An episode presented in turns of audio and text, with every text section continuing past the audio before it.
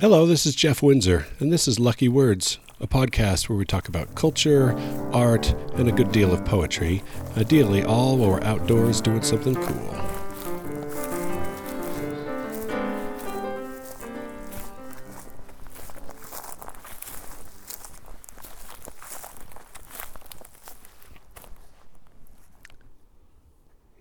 It is the most beautiful day of the year so far. It's warm, it's sunny. I've been out hiking now for a couple of hours. I'm in, I think it's the Little Baldy Trail, number 33. I don't know. I've been out here for a couple of hours and I'm kind of sweaty right now, but it is so nice. And I brought my recorder and I brought my book. Isn't that handy? And I thought I would record the most famous poem of Shakespeare's, I would say. This is another one of his sonnets. Last time we did sonnet number three, one of his procreation sonnets. But today, I'm going to do sonnet number 18. You will recognize this immediately once I start. Shall I compare thee to a summer's day? Thou art more lovely and more temperate. Rough winds do shake the darling buds of May, and summer's lease hath all too short a date. Sometime too hot the eye of heaven shines, and often is his gold complexion dimmed, and every fair from fair sometime declines, by chance or nature's changing course untrimmed.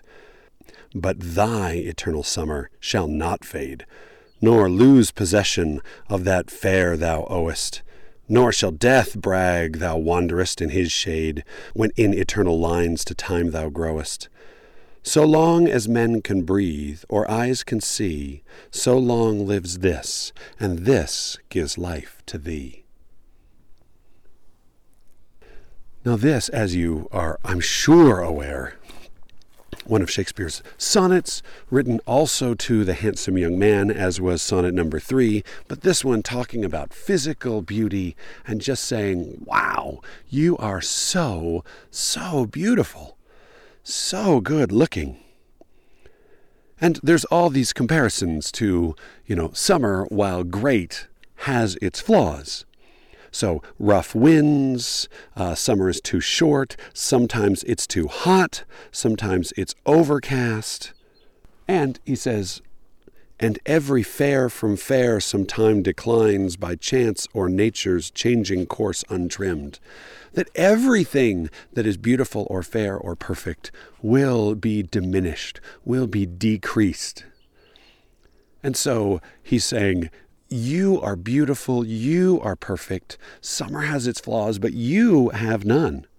In the second line, thou art more lovely and more temperate.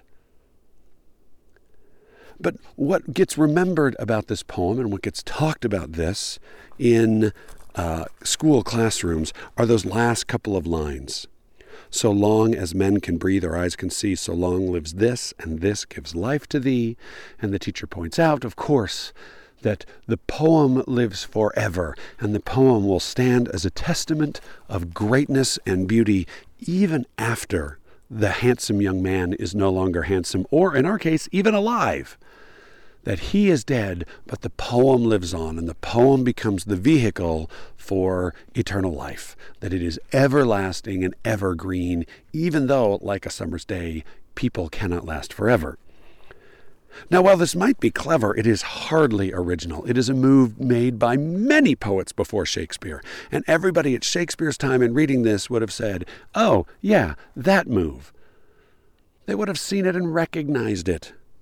We simply remember it and pay, take note of it because it's Shakespeare. And of course, if Shakespeare does anything, it must be brilliant. Although in this case, it's kind of derivative. That does not change the fact that it's still a great poem. That long comparison and the building up of the handsome young man, boy, it really just works, doesn't it? Sonnet 18, interestingly, is the first of the sonnets which is not as I mentioned before, a procreation sonnet. It is not telling the handsome young man to have children. A person who starts reading at the beginning reads the first one and says, Oh, have babies. The second, Oh, have babies, have babies, have babies, have babies. This one, there is that shift. And instead of talking about you are going to die and so you need to have children, instead he says, You're going to die, but I'm going to write a poem about you or poems about you. And that shift gives us perhaps our first look into what might be seen as a narrative in these sonnets, where Shakespeare is changing his tactic, saying, Well, okay, that's not going to work. You haven't got anybody pregnant yet, you don't have any children, and so let's change to something else. It's this surprising change, surprising if you've already read 17 sonnets in a row, all about the same thing. Stephen Booth says it is this sonnet that provides the argument that the first 126 sonnets are all about the same person. They're all about the handsome young man. Now, there are some sonnets in the middle that are ambiguous who they are about. We'll get to that later. Now, I should point out here, just in terms of adding some extra context, that the sonnet as a form is obviously quite old, but in Shakespeare's life, there became this kind of uh, trend. It was this fad for writing whole books of sonnets, a whole bunch of sonnets all around one sort of central theme. Some of them, like Sidney's Astrophil and Stella, are very clear. There is Astrophil, the lover of the sky or lover of the heavens, and Stella, the star, who is the beloved. And in that book of poems, the speaker is writing all about his one beloved. Of course, this goes back to Petrarch, who is the father of the sonnet as far as we are concerned, and all of his about his single beloved also. He wrote to Laura. Man, he loved Laura and wrote hundreds of sonnets to her. Uh, there were other books of sonnets as well, large volumes. All of these coming out in the late 1590s, early 1600s. Shakespeare's comes out in 1609. He's about 10 years late to the party. This trend had grown and peaked and started to decline and then had fully declined, and then Shakespeare's like, hey, I did a book of sonnets too. It is weird that his timing is so off. There are other weird things about this as well.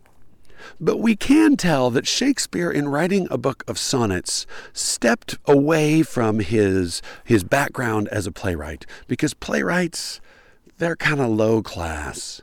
They're it's kind of a crass art form, or at least was considered at the time, that if you were involved in the theater, you were doing something, I don't know, kind of kind of dirty, kind of unrespectable. But the sonnet, poetry, that is what classy people did.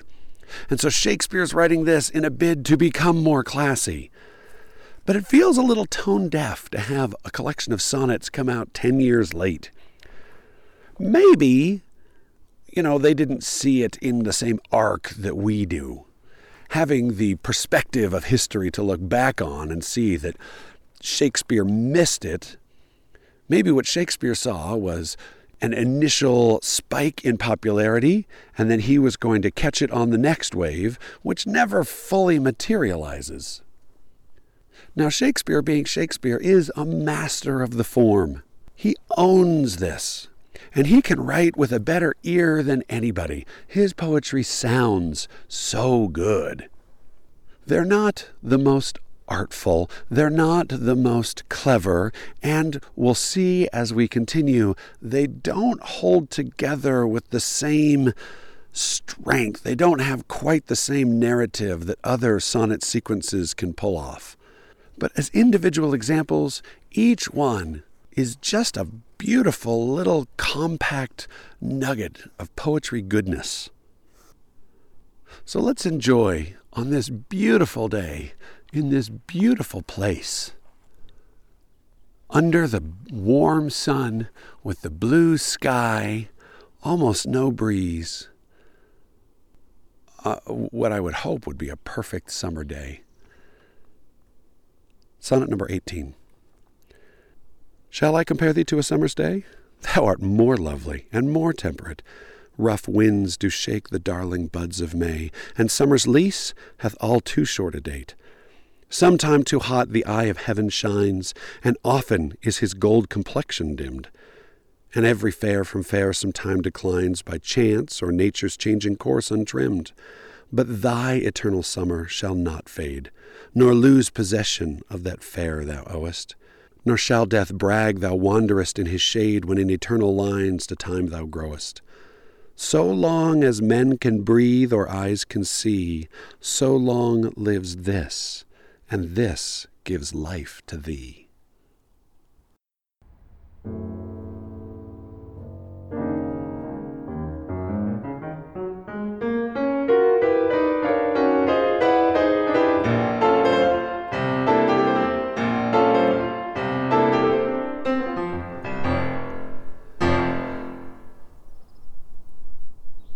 Lucky Words is a one man show.